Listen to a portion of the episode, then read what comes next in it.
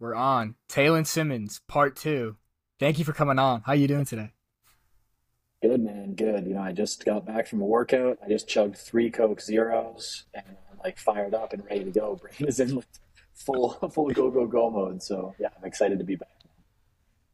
Let's go. I love that. And I know you're waking up at like 3 a.m. right now to build this cohort. So can you tell me a little bit about this cohort, what it's going to look like? What's your daily schedule look like leading up to this? Yeah, dude, it's been a lot of work. Getting up at 3 or 4 a.m. because I also have like investments and like rental units that I got to take care of, plus running the ghostwriting agency. I just found that when I was getting up at like 8 or 9, from the second I was up, it's like my phone was ringing, I was in calls all day, and I wasn't able to be very productive. And I was messaging my copywriter who's helping me with the cohort launch, and he's like, yeah, man, I was the most productive when I was waking up at 3 a.m. And we were just kind of shooting the shit about it. And he's like, yeah, we could do a whole accountability thing and, you know, actually help each other get up at 3 a.m. to be more productive. And I'm like, that's going to suck, but I'll try it. And honest to God, since I started getting up at anywhere between 3 and 4 is usually what I aim for, my productivity is insane. Like I finish most of like the stuff I need to get done before the sun's even up. And then I take like a work break and I just sit outside and like watch the sunrise. And I'm like, the day is already done. We're good. Yeah. Wow. Yeah. How are you keeping the discipline to wake up at that time? Because I know myself, if I did that for like 1 or 2 days, by the 3rd day, I'd probably be like, all right, this is just too much. You know, Dale and I were chatting about this actually at lunch today, like my co-founder, about he had this really wise thing he said. He said, your character is defined by the rules you set for yourself. And I like heard that and was like, holy shit, like he's so right. Like you can tell a person's character by what rules they have. So like in your case, if you go to the gym like 5 days a week, that's like a rule that defines your character. If you like do deep work 4 hours a day, that defines your character because those are the rules you set for your life.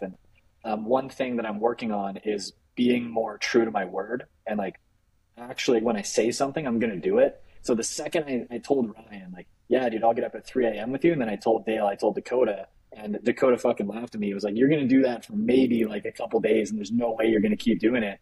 And I was just like, no, like I said it. It doesn't matter if it sucks. Like, I want my character to be defined as someone who stays true to his word. And because I said I was going to do that till after my launch, I have to do it because I don't want to become the person who doesn't like follow through with the things that I say I'm going to do. So that's been a strong enough why for me to actually do it.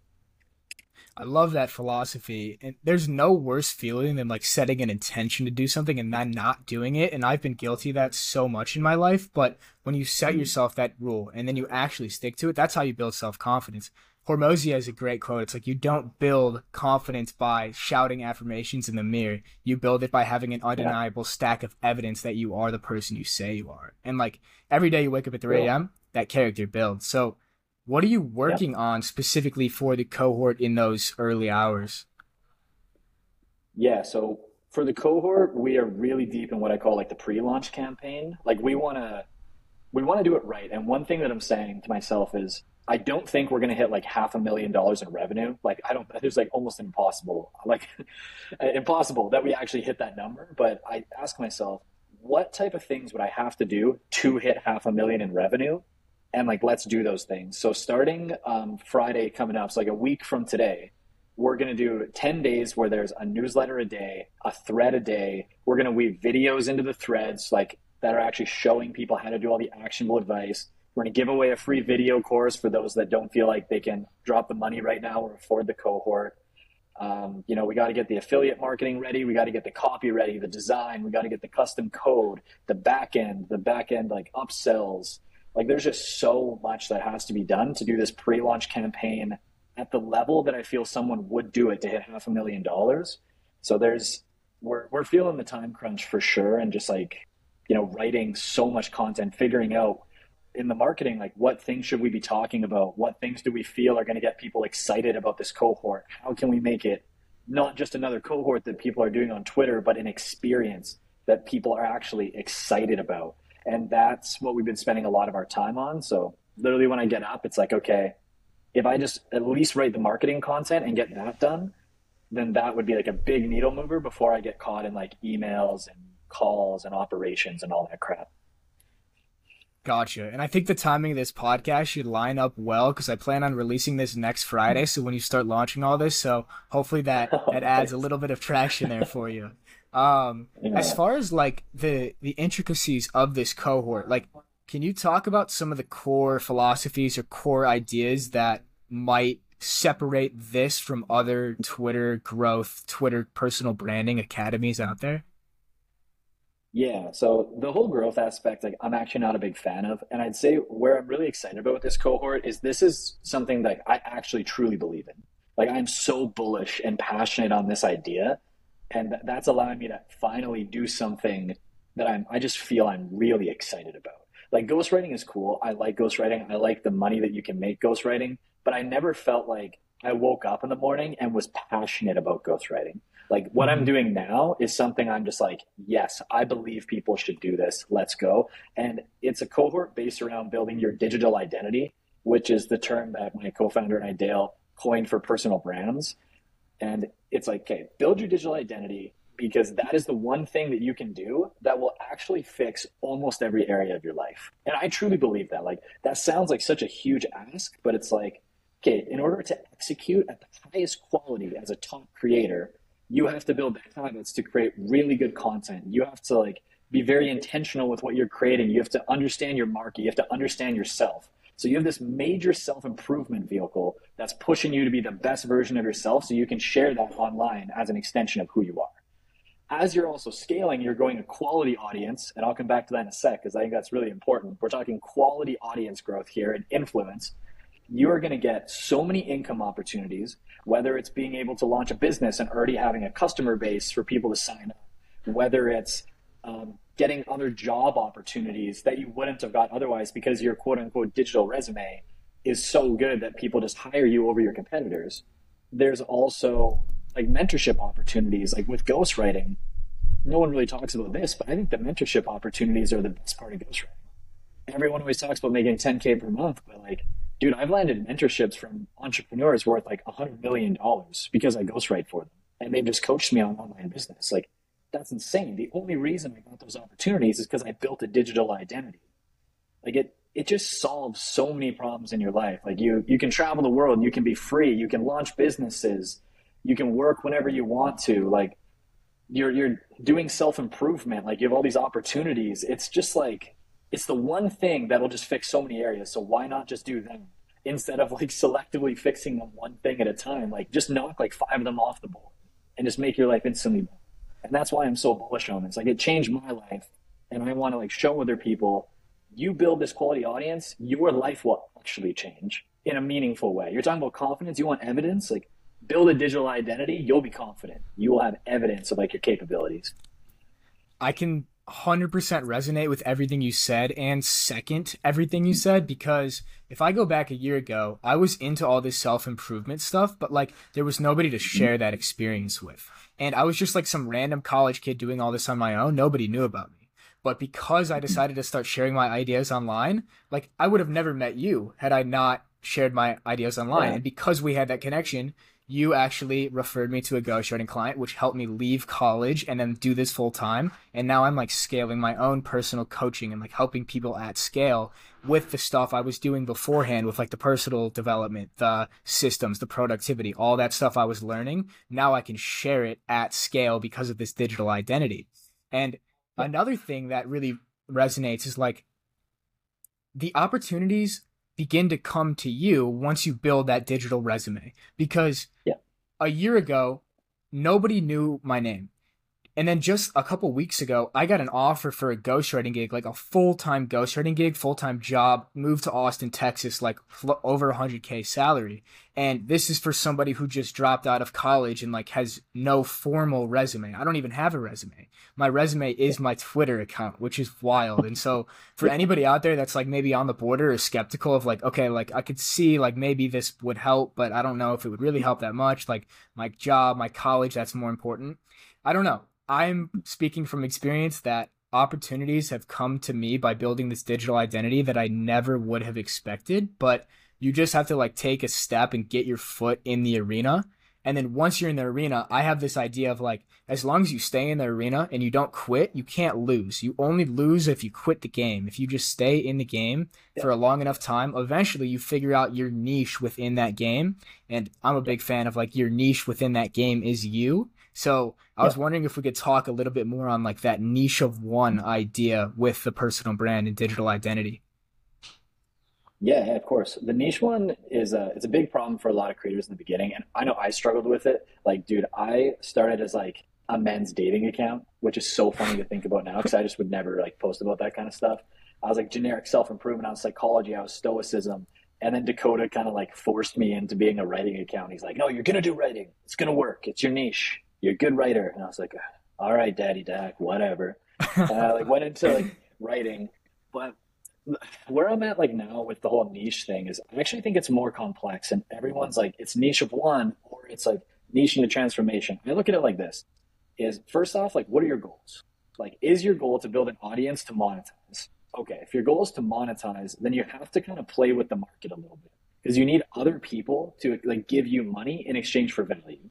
So like, what does the market find valuable? What like little segments of the market will find what you have to offer valuable? So let's say that you're like, okay, well, I'm a marketer. It's like, okay, cool. That's a very broad niche. That's like maybe a little too broad to like monetize right away.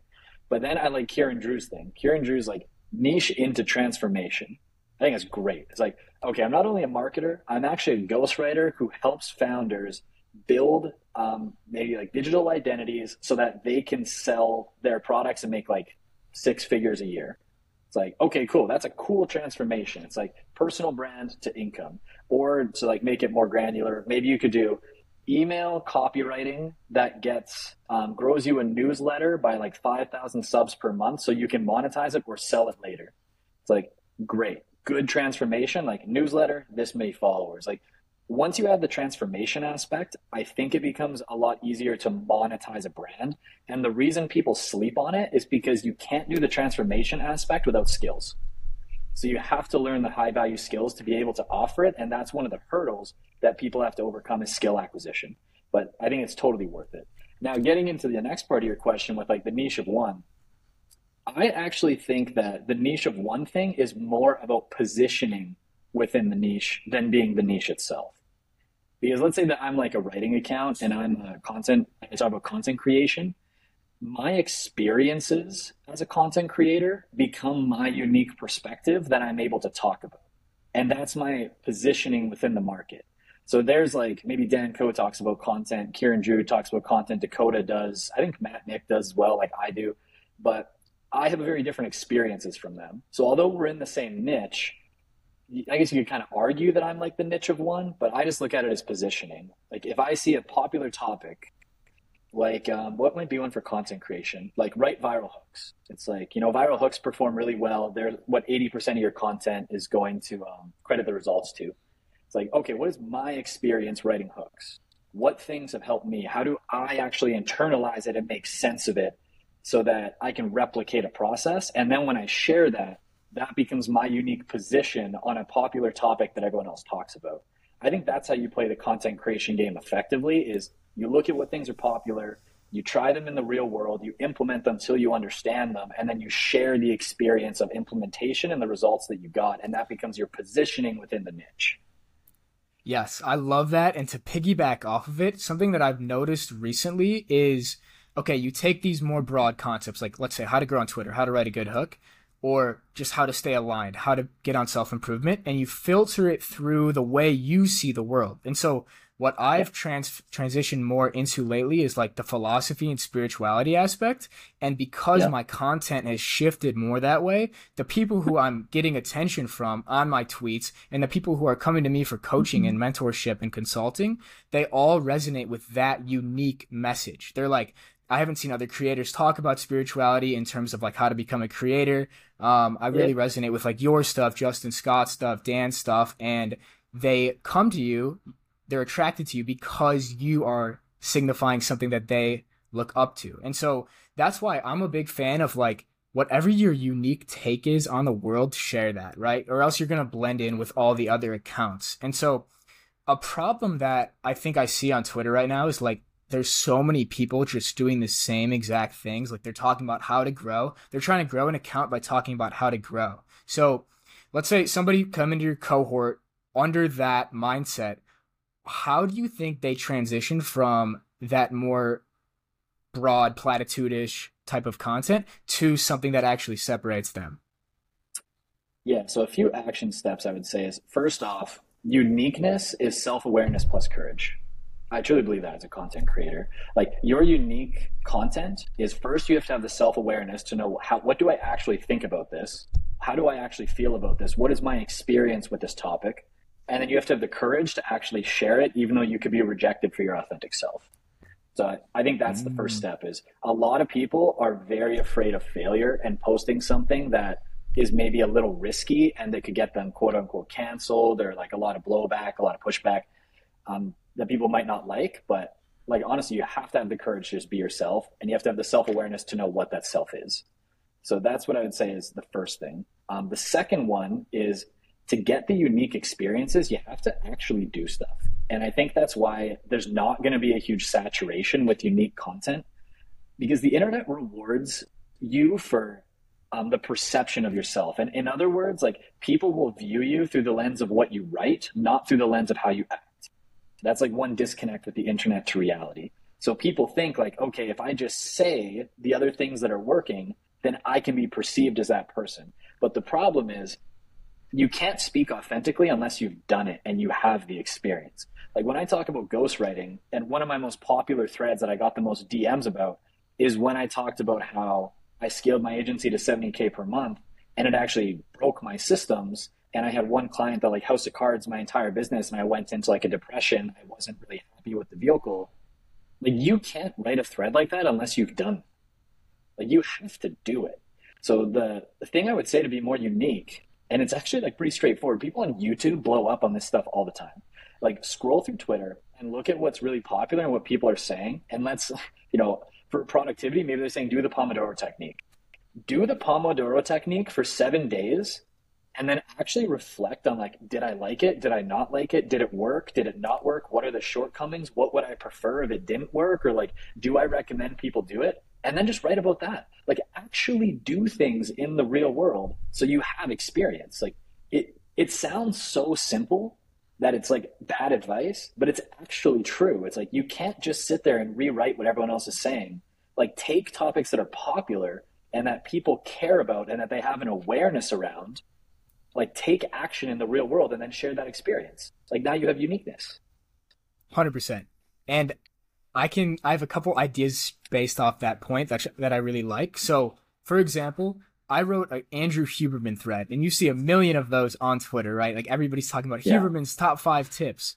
But mine went so viral that he retweeted it, and it got like 5 million views because I filtered it through my lens. Because I said, I went through this self-improvement journey. I tried all these different things. Here are the top 10 things I learned from Huberman that helped me in my personal growth journey. And then I laid them out and gave my own take on like how that experience felt. And so it's so valid, and it's such a good point. I never thought about it like that until now you say it. And now it's helping me understand like, okay, that's why that thread went viral, because I gave my unique, nuanced take.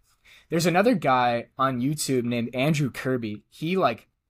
He grew a huge following, millions of subscribers, I believe. And his whole idea is like content synthesis. And so he grew huge on YouTube. Like, I tried Marcus Aurelius' morning routine for 30 days and like millions of views, right? Because it's a really validated idea. Everybody knows Marcus Aurelius. Everybody knows Andrew Huberman. But like, what is your experience with it? I love that take. Yeah. I absolutely love that take. Going back to your first point about like, you need self-awareness and courage. How can somebody build self-awareness? That's a really tough one. This one, I think you build it through reflection, I would say, is probably reflection and iteration. Like, you have to do things and then reflect on like how you honestly feel about them and what like your unique perspective is. Like, that would probably be like one thing. Another thing too is like, people will tell you, like, I think your friends will tell you, and if you create enough content, the framing of your content will also tell you. Like, you just have to look for the signs. Like I've noticed writing for a lot of people that there are very tactical micro thinkers, and then there's big picture thinkers. So for example, like Dan Koe is a big picture thinker.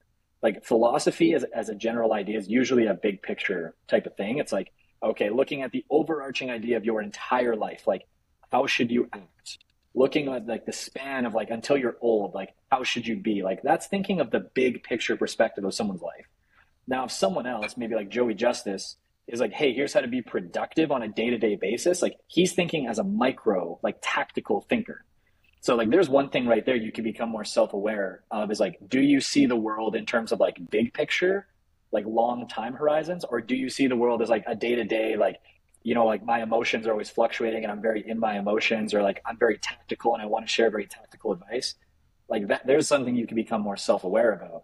But if you just create a lot of content, I think your personality will start to shine, and you just need to get the reps.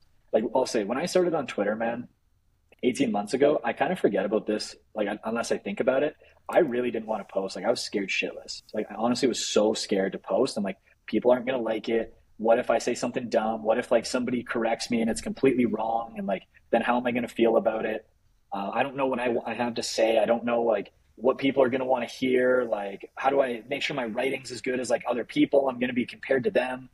And I just started writing. And for the first 6 to 7 months, it was garbage, like absolute hot garbage writing. The ideas didn't make any sense. I had no idea who I was and what I wanted to say. But like the common advice that writing is like ordered consciousness, or like journaling helps you like sort through your own mind. Like if you just start writing on Twitter and you reflect on it, and like you'll just become more self-aware. Like it's the act of like developing self-awareness is probably writing and reflecting on said writing. I think that's really well said. And I can resonate with the being scared as hell at first on Twitter. I remember like sitting in my college dorm room, like with the tweet ready to be sent, because I'd been following Dakota, and like I saw his Twitter. I was like, and one of my friends was like, dude, you should be writing on there too, because I was writing a newsletter at that point. And I had my whole college football team following me. I had my whole high school basically following me. And I'm like, oh my God, what is everybody going to think of me? And I remember hitting send and just like cringing so hard. I was like, what the hell did I just do? But now at this point, I don't even think twice. Now it's just like, oh, I have an idea. I'll put it out there. Right. And so one of my coaching clients actually asked me the question. He's like, I don't know what to write about. Like, I don't know what my voice is. Like, how can I find my voice? And my advice to him was like, you don't find your voice by thinking about what your voice is. You find your voice by doing the thing. And eventually it evolves as you progress, because your writing ability on day one is not going to be the same as on day 100, or imagine day 1,000. And you'll be able to so much better articulate your thoughts through the written word, because Nicholas Verge put this really well. He's like, writing is so powerful because there's a disconnect between the mind and the paper or the keyboard. And so to be a really clear writer, you have to become a really clear thinker. So it's like a forcing function for understanding yourself and understanding your own mind. Mm-hmm. But yeah, I don't know if you have any other thoughts on like how one could find their voice through writing. No, I actually agree with like everything that you said there. I also think of it like, if I make the analogy that no one ever asks, like, how do I speak more authentically? Like, what's my speaking voice? Like, they just speak. But like your friends that are close to you can usually imitate you if they wanted to. Like they can just like make fun of you and mock you and your voice. So you don't try to have a speaking voice, but you have one.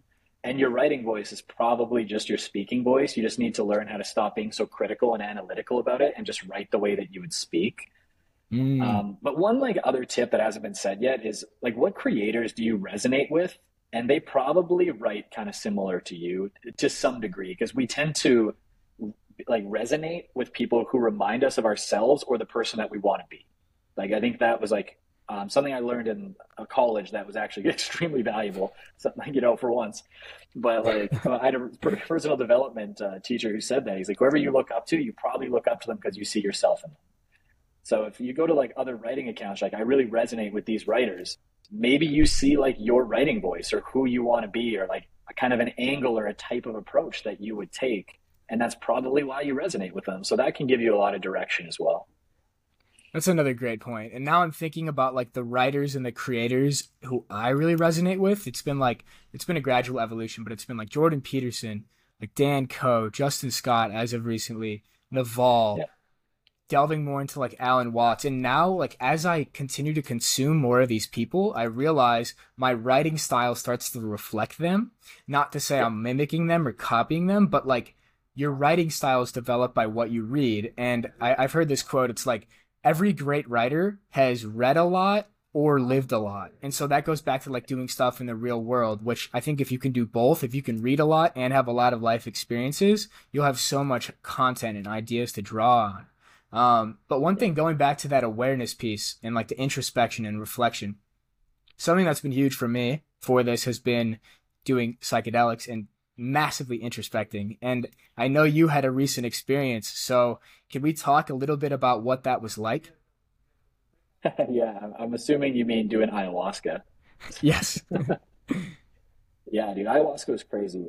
I've done like mushrooms, LSD, and stuff like that before, but ayahuasca was really incredible because it felt like this medicine like went inside of me and unlocked my subconscious mind. And to preface this, like one thing I'm really thinking about in terms of peak performance is alignment of your conscious and subconscious mind. That's when you hit peak performance. And what ayahuasca did is it felt like it went in and it looked at my conscious mind. It was like, okay, this is like the goals and the rules and where you want to go. And it understood it. Like it felt like it knew me better than I knew myself. And then it felt like the medicine went to my subconscious mind and was like, okay, what's going on back here? Like, what do you actually believe? What's hardwired in your brain and your nervous system? And are these two things aligned or are they disconnected?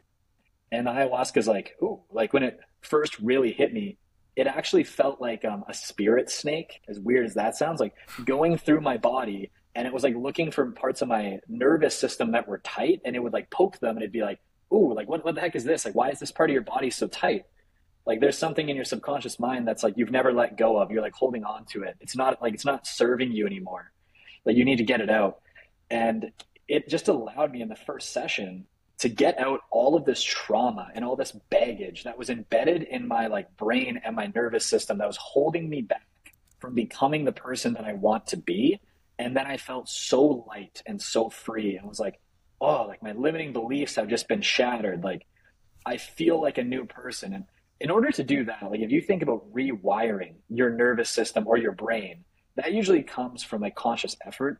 Most people actually don't know this. Maybe it's modern science, but your brain's like moldability actually changes after the age of 25, and you can still change your brain circuits with extremely high amounts of conscious effort in one particular area.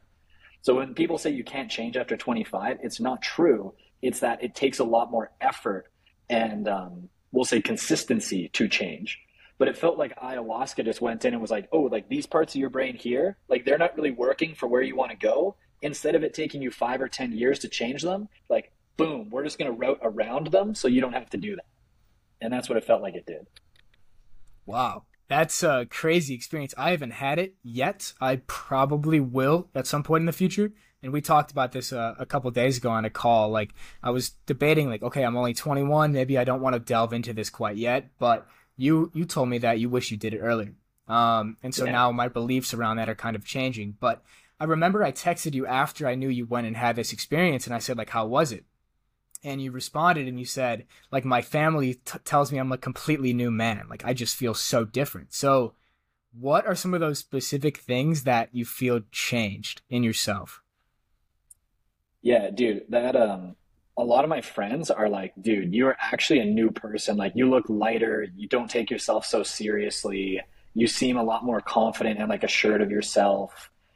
My girlfriend was even like, you went into that as a boy and left a man.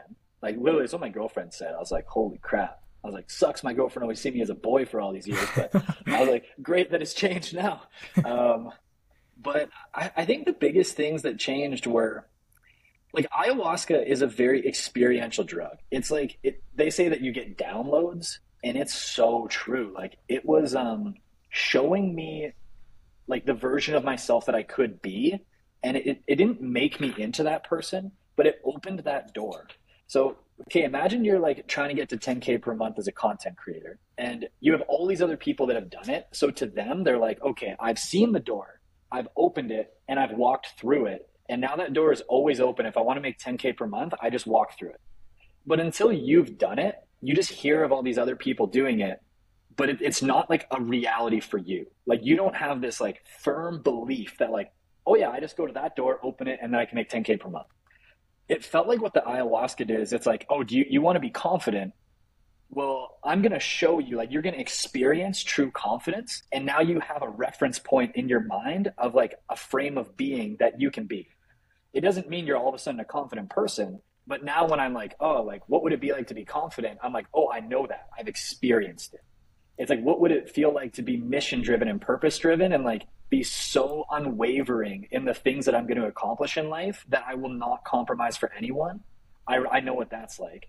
What would it feel like to be like so madly in love with like your girlfriend and like to see her as this like perfect, like radiant feminine beauty and to be like an anchor as like a masculine man for her to kind of like dance around and just like be her true self? Like, I felt that in that ceremony. Like, everything that I wanted, the ayahuasca was like, we're going to get you there. And now that those doors are open in your brain, like, you've been that person, you have the choice just to continue to walk through it and like become that person more often or more consistently. And that was like, I would say the biggest change that happened to me is that everything that I wanted that felt out of reach, ayahuasca's like, I just put it within your grasp, but you still have to do the work and you have to go get it. Have there been times post the experience where you haven't been acting in alignment with that higher self and you've brought yourself back to it because of that experience? Yes, 100%. This point in my life, you know, I always used to see like this version of me that I could be as like, one day I'm going to get there. And then I'm always that person. Like, I am now the best version of myself. I just don't think that's true anymore. I think the best version of ourselves is like a choice that has to be made every single day. And, you know, Andrew Tate and Jordan Peterson, like a lot of other people say a version of this, but it really resonated with me after that. It's like, don't believe things that make you feel weak. Like, don't do things that make you feel weak. And when I did Aya, there was like certain things that I thought and believed that made me a better version of myself. And then when I'm off of it, there's certain things I could think and believe that make me a weak version of myself that I don't feel very powerful. Like, for example, let's say that I really want to go to the gym 5 days a week and I miss like 2 days in a week.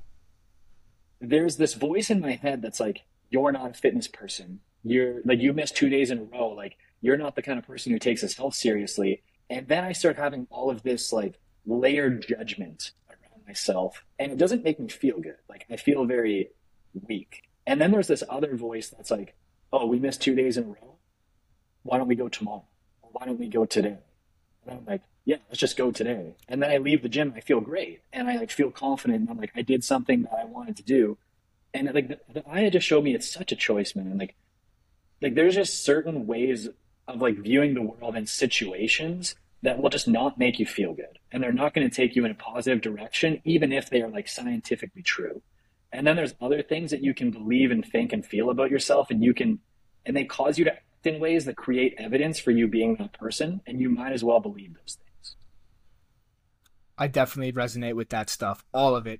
And it's interesting that like you've followed these people beforehand, like let's say a Jordan Peterson, who is like telling you how to act in accordance with your highest self, and you know it, you think you know it, you have an idea of what that would be like, and you is giving you a glimpse into what it would feel like. You have this experience where you are in this elevated state of consciousness. That's how I really feel it is. It's like the drug is to be in that elevated state of consciousness, almost a state of enlightenment, potentially.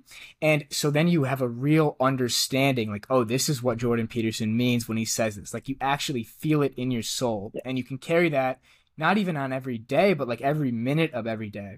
I was having this thought the other night, and I tweeted this. It was like, if at every moment of your day, you can just act in alignment with your higher self, everything will take care of itself. Your money problems, your girl problems, everything will take care of itself if you can hold that in your mind. I think where I sometimes have slipped up in the past is I lose sight of that higher self and I just completely slip into degeneracy. So for you, like, do you have any practices that keep you in that higher state or keep you aligned that you try to do on a daily, weekly basis?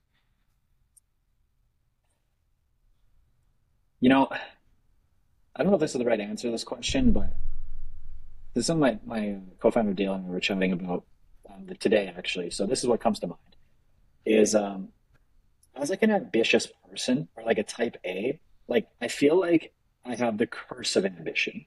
Like it's kind of this like double-edged sword where when you're really ambitious, you can achieve a lot, but it's so easy to fall short of your own expectations that you feel like shit. And what I've noticed is if I don't do hard things, I just feel like myself. Like it, maybe the real answer to this is self-awareness, like, or meta-awareness, like not only being self-aware of who you are, but also having the meta-awareness to be aware of how you're feeling about your feelings. Like that's a really big one. Like, oh, I'm feeling bad. And then you feel bad for feeling bad, or like, oh, I missed the gym, so I feel like crap. And now like, oh, I'm like lazy and I'm such a piece of crap. And now I feel bad that I'm beating myself up about like not going to the gym. It's like, you know, like I find if I just do hard things, I feel good about myself. And like, that sounds so oversimplified, but it's true. If like I said that I was going to get up at 3 or 4 a.m. so I do it. And does it suck to get up? Yeah. But does it suck even more if I sleep in and then the first thought I have in the day is like, fuck, I let myself down? Like, that's a worse feeling than just getting up at 3. Like, going to the gym and like experiencing the pain of the weights is not as painful as not going and feeling like a loser. Like, not like knowing what I can do. Like, there's this curse, I think, of responsibility that once you know what you should be doing, you now like will just feel like crap if you don't do it. It's a total curse, man. Like, as a creator, I know I should be putting out like 2 newsletters a week. I should be writing 2 threads, 2 tweets a day, repurposing to LinkedIn, like working on my agency, working on the next product. If I don't do that stuff, like I can't delude myself. Like I know that I'm not doing what I need to do, and then I just feel like crap. So to be the best version of myself, I just do the hard things that I know that I should do, realizing that if I don't do them, I'm just going to feel worse. And I would rather not feel that. I'd rather feel temporarily bad doing hard things. So that's like, that's how I do it.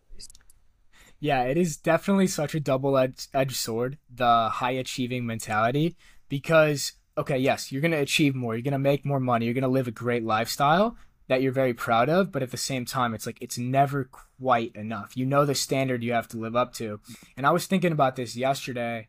I went to a coffee shop in the afternoon just to like do some extra work, cleaning some stuff up, because I was a little bit stressed because I'm like in the process of trying to build my own coaching program, these modules and everything.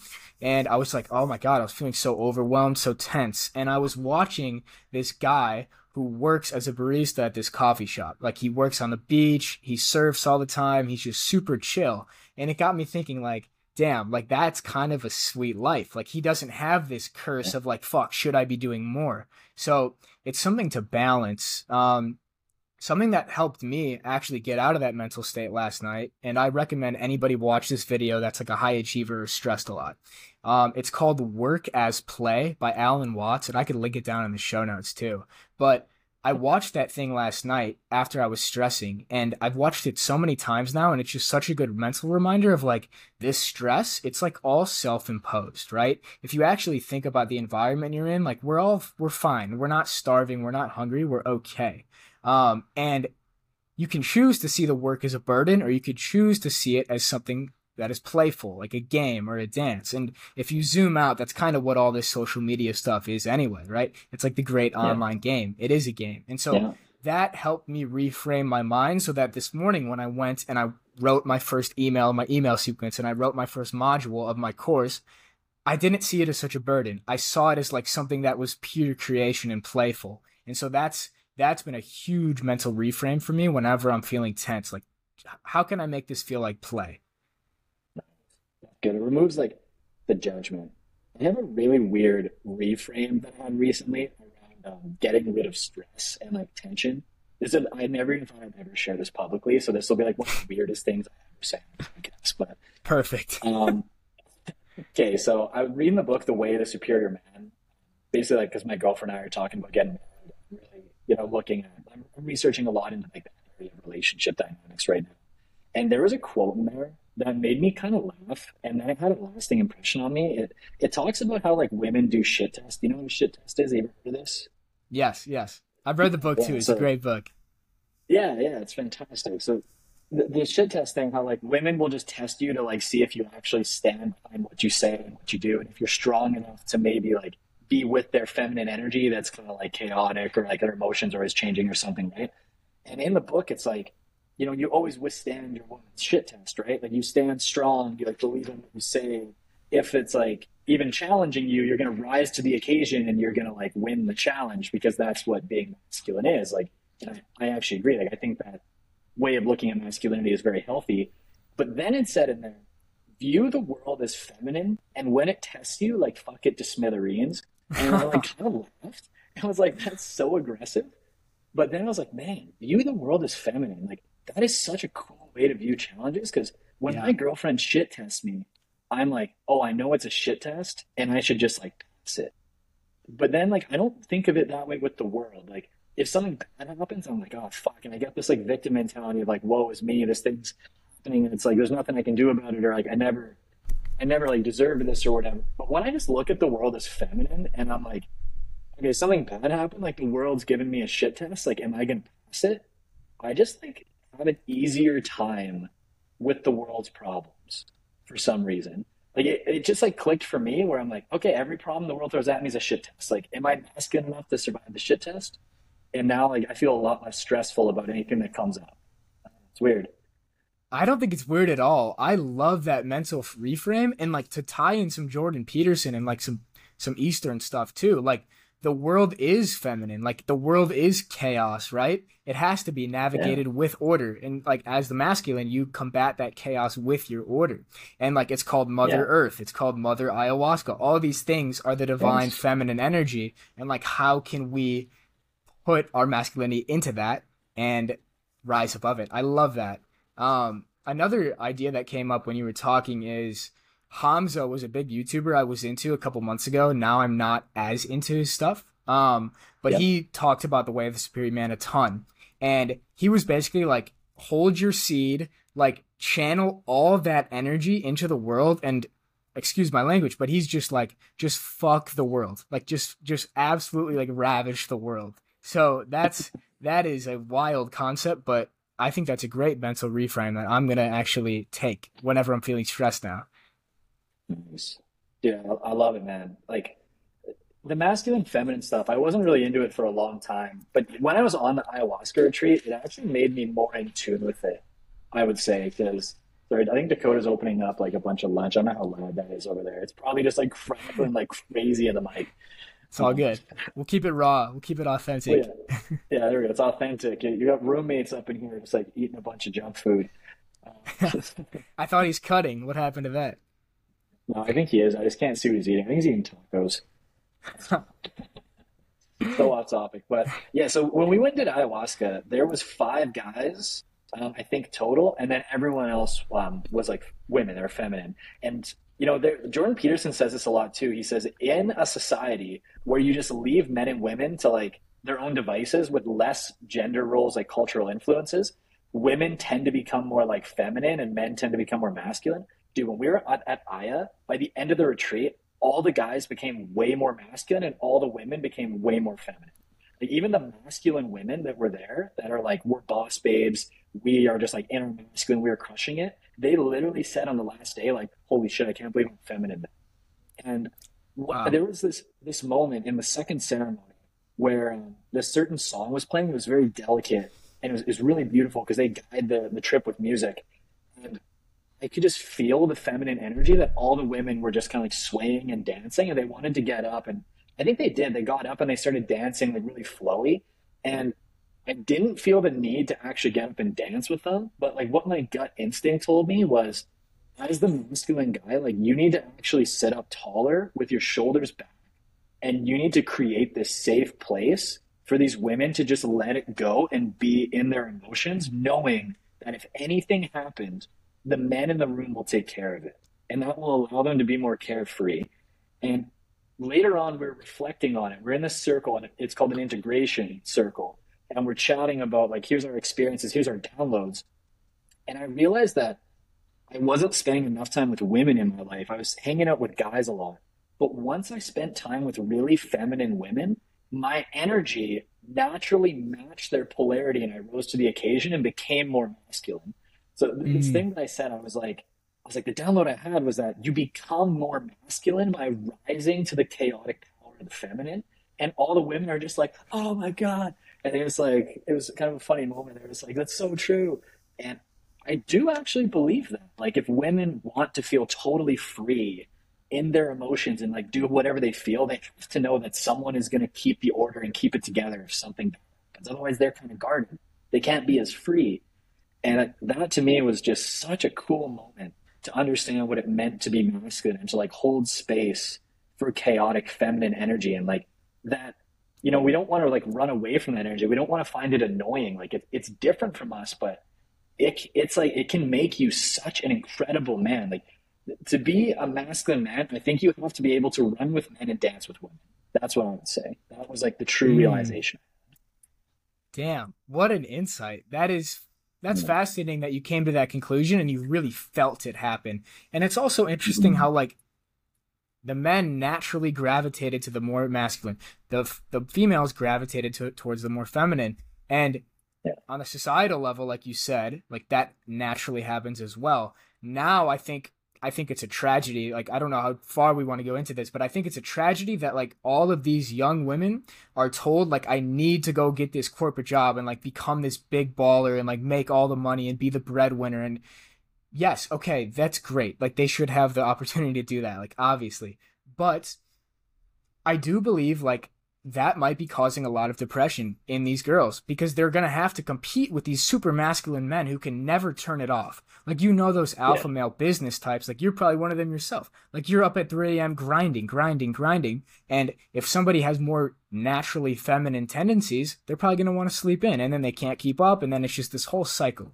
But yeah, the masculine feminine polarity is fascinating. I've been observing that as well here a little bit in Costa Rica. I've only been here a little bit, but it seems like people are more in their natural states here. Like, I went out last Friday to this bar and all these girls, like these Latina girls, I just see how they move, and they move different than the girls from the United States. They're just so free, and like, they're just so free in their emotions and their body. And it's fascinating to see that. And you don't see that in this like 9-to-5 corporate feminine trying to be masculine thing in America. I don't know if I'm off there, but that's just my opinion on it.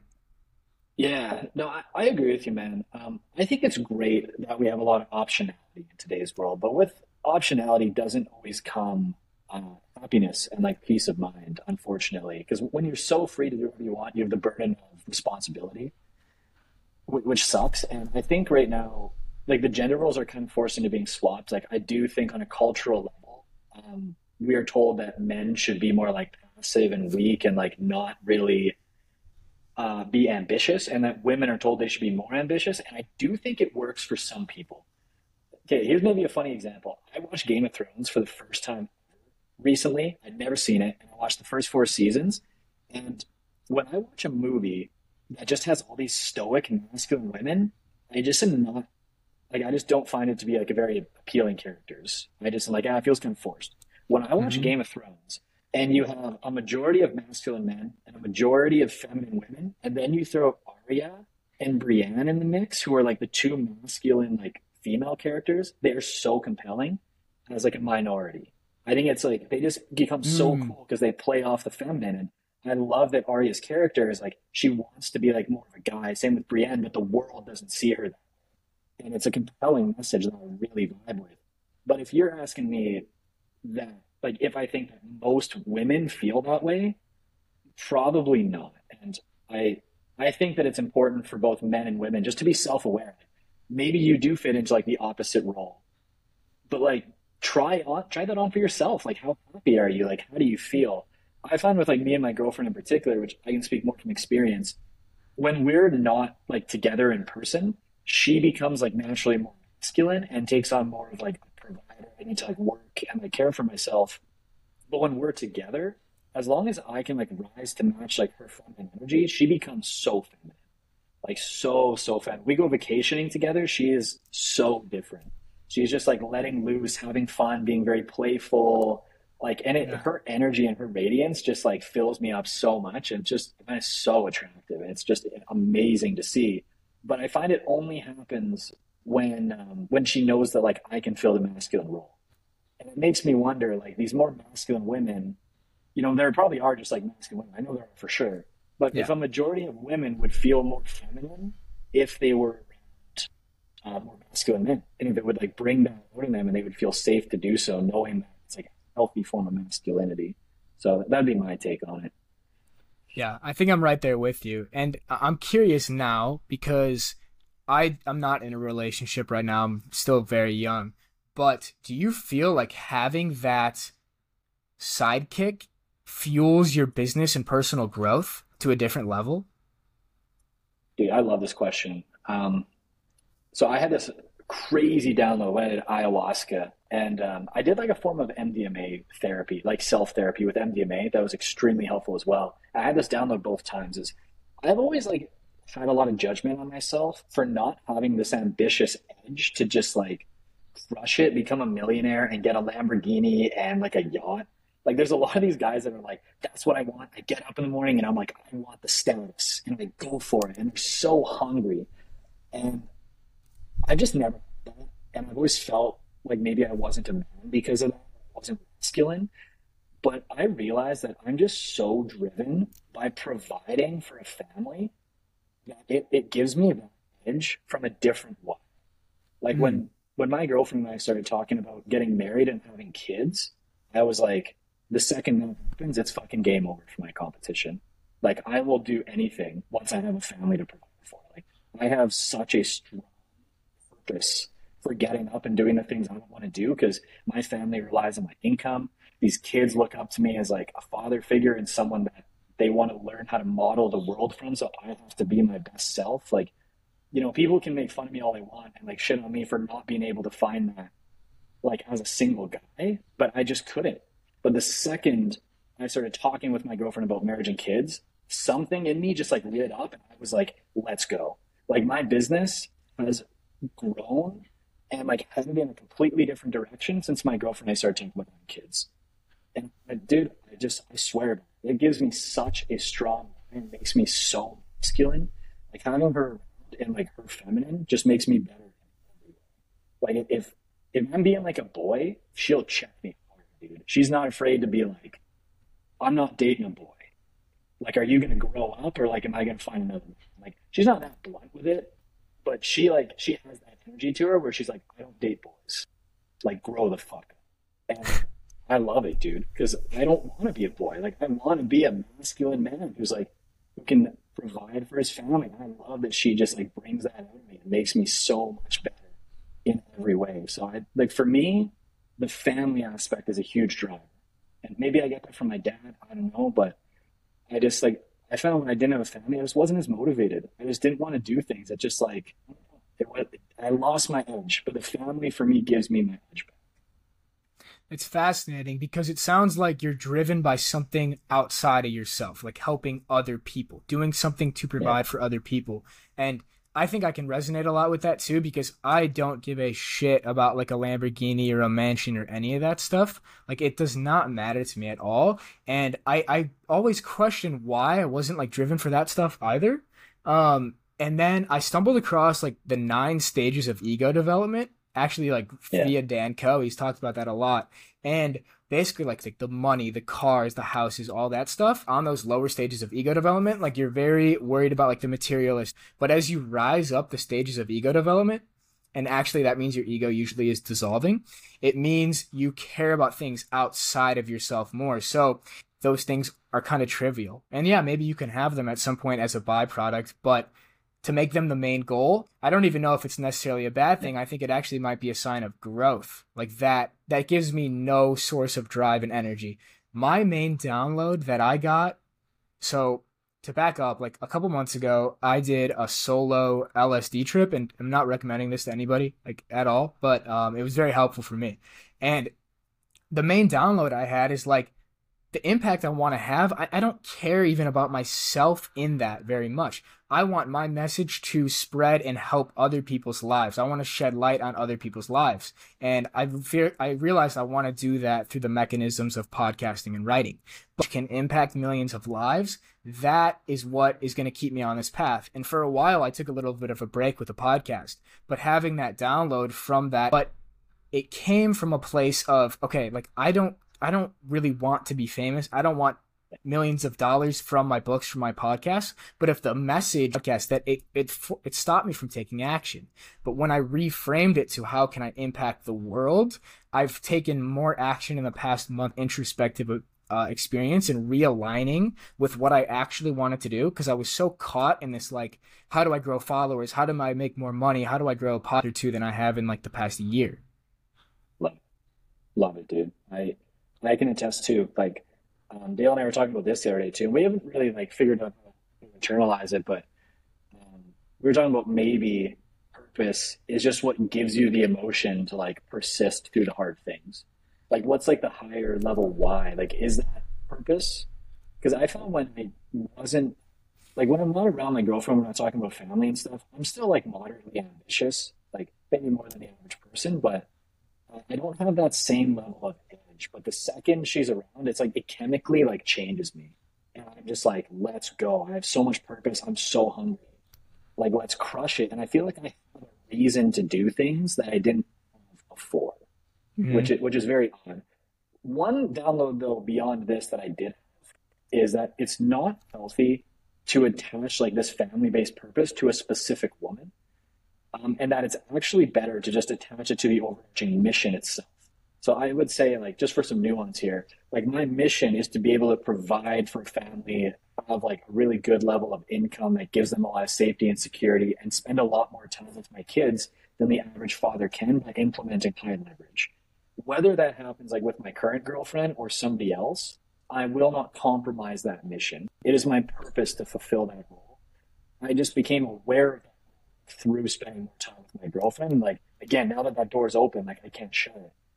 So that's, I think as a masculine, that's very important, because when you attach it to one specific woman, you all of a sudden can become a little bit compromising in your mission and your values, because you want to keep her around. But when you attach it to be the mission in general, you're actually willing to lose the woman that you're with if it compromises the mission. And I think, as much as that sounds like it's not healthy, I actually think that it allows you to come from frame of mind and have a better relationship when you're like that. All right, we were talking a lot about the masculine and feminine, but for the last couple minutes of this, I kind of wanted to pivot it more to like maybe tactical advice for a new creator. So if you had to like give one piece of advice to yourself who was just starting off, what would you say to him?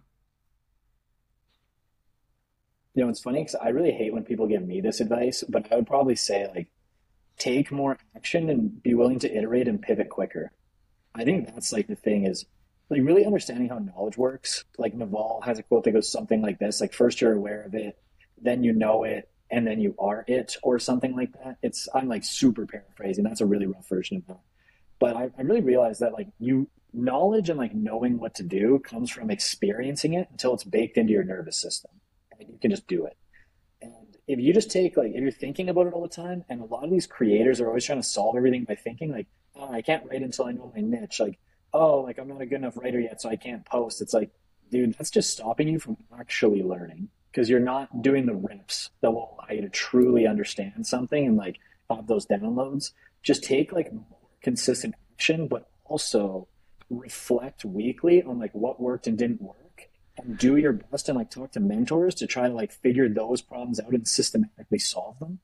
You will move so fast with that system. Like, execute quick, be willing to pivot, iterate rigorously, and ask for feedback along the way. If you just do that and are intentional about it, you will be a success in no time. That is such good advice, and I'd probably give myself the exact same advice if I could go back, but our conversation a couple of days ago really helped me clarify this in my head, because you were like, okay, you don't actually know how to do a project or like start a course or community unless you just do the thing. Like, you don't actually have knowledge unless you have action. And so I don't know if it was you who said this or somebody else, but there's a quote. It's like, the work unveils itself as you go. And that has been really resonating with me over the past couple days, because if I even take 3 days ago, I had no email sequence, no course, no modules, no plan for my coaching clients. And I was so stressed about it. And now that I've just taken action over the past 3 days, like, I see the roadmap in front of me now, but it only happened by acting on that knowledge. So I really appreciate you shining that light on me, because that's so helpful. Yeah, no, of course. I've never heard that quote before that you just said, but damn, that's damn good. And I resonate with that too. Like, I'm in the middle of a product launch right now. I've never done a product launch before. I'm just doing the best I can, stumbling in the dark. Like, there's this part of me that's like, I believe in myself and I think we can do it. And there's this other part of me that's like, man, this could freaking fail miserably. Like, I could launch and no one could sign up for this. Like, my marketing could fall flat. I could have targeted the wrong problems. I could have had a bad landing page. I could have priced it incorrectly. There's a million reasons to be scared about taking action here and like doing it incorrectly. But I'm just like, let's do the best we can. Let's talk to Dakota and like other people who have done it and get their feedback on it and what they think.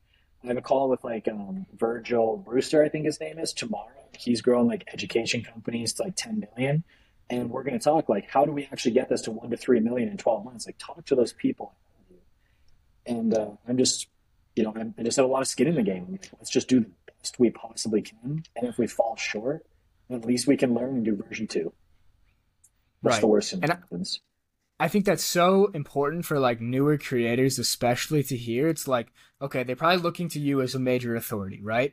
But you're even saying like, I don't even know exactly what I'm doing. I'm figuring it out as I go. And that's such a common theme. It's like, if you're at the edge of some field or some craft, you're going to have to figure things out by yourself pretty much. You can have input from other people, but it doesn't stop you from doing the work.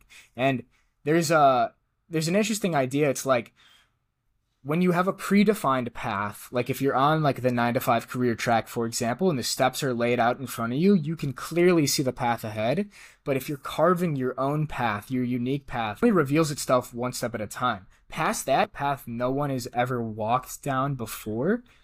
It only you can't see because it's completely unknown and you're going down your own thing. And so that's why it's like, embrace the uncertainty, embrace the not knowing, because that's part of going your own way. If you knew, you wouldn't be on an adventure. You wouldn't be doing anything exciting. That's how I'd try to reframe it in my head. Yeah, I like that you said excitement. Going back to like, you know, going real circular to the beginning of this, when we talked about how like your best self is a choice, you know, like everything in life is a double-edged sword. Like uncertainty is scary, but it's also exciting. Like you can choose which one you want to go more in on. Like that one especially, I've grown to really dance with a little bit more, we'll say. Like uncertainty, like I felt uncertain and scared as hell when I quit my job to do full-time ghostwriting. I was like, I get scared as crap every time Twitter changes an algo, because I'm like, man, my whole business could go bust if Twitter changes the wrong thing. Like there's so much uncertainty, but there's this like, once you look at life as feminine, you're like, all right, what are you going to do next? Yeah, like I'll rise to the occasion, make me better. Like when I say like my girlfriend challenges me, it makes me a better version of myself. Like look at life the same way. Like what else do you got from life for me? I'll rise to the occasion and like I'll do everything I can to not be broken by it, to become better. I just think that's a healthier way to approach life. I agree. I didn't expect this conversation to turn the overarching theme of it to be like embrace the femininity of the world, but like I absolutely love it. I absolutely love it. It's so true. We're coming up on probably a little bit over an hour here with the cut, so I think it might be a good time to wrap up. But before we do, if you want to just promo the cohort, when is it releasing? What can people expect? Where can they find it? Well, the cohort is called Your Digital Identity. We're going to actually be doing the cohort on August 14th, but we're going to start. I may actually even look at the date. What date do I have planned for when we're going to launch this? We're going to open up the doors for it on August 4th. So people will be able to like, come check me out on Twitter. We're going to be giving away like so much stuff. We're even going to give away some free spots for it as well, because we do just want to have like get as many people excited about this as possible. Whether people want to pay for it or not, it's something we really believe in, like so freaking bullish on. And we've spent 6 months trying to make it a meaningful experience for the people that are a part of it. And we just are so excited about it. We just want to share that. So we'll give so much of it away for free. Just like come check it out. We're so excited about it. I don't know. That's all I really have to say. Just come check it out on Twitter and LinkedIn. You'll see everything, and I hope that you get excited about it as well. Good stuff. Yeah, and this should be releasing August 4th, the day the doors open. So if you're listening to this on August 4th, check it out. I can vouch for Taylin. He knows his stuff. So anyways, man, I appreciate you doing this again. This is always fun. We'll have to do round 3 maybe in like another 6 months. Yeah, definitely. Maybe the next one will be in person, man. You never know. Yeah, if you come to Costa Rica, let's do it. There we go. You never know. Yes. All right, man. Appreciate you. All right. Cool.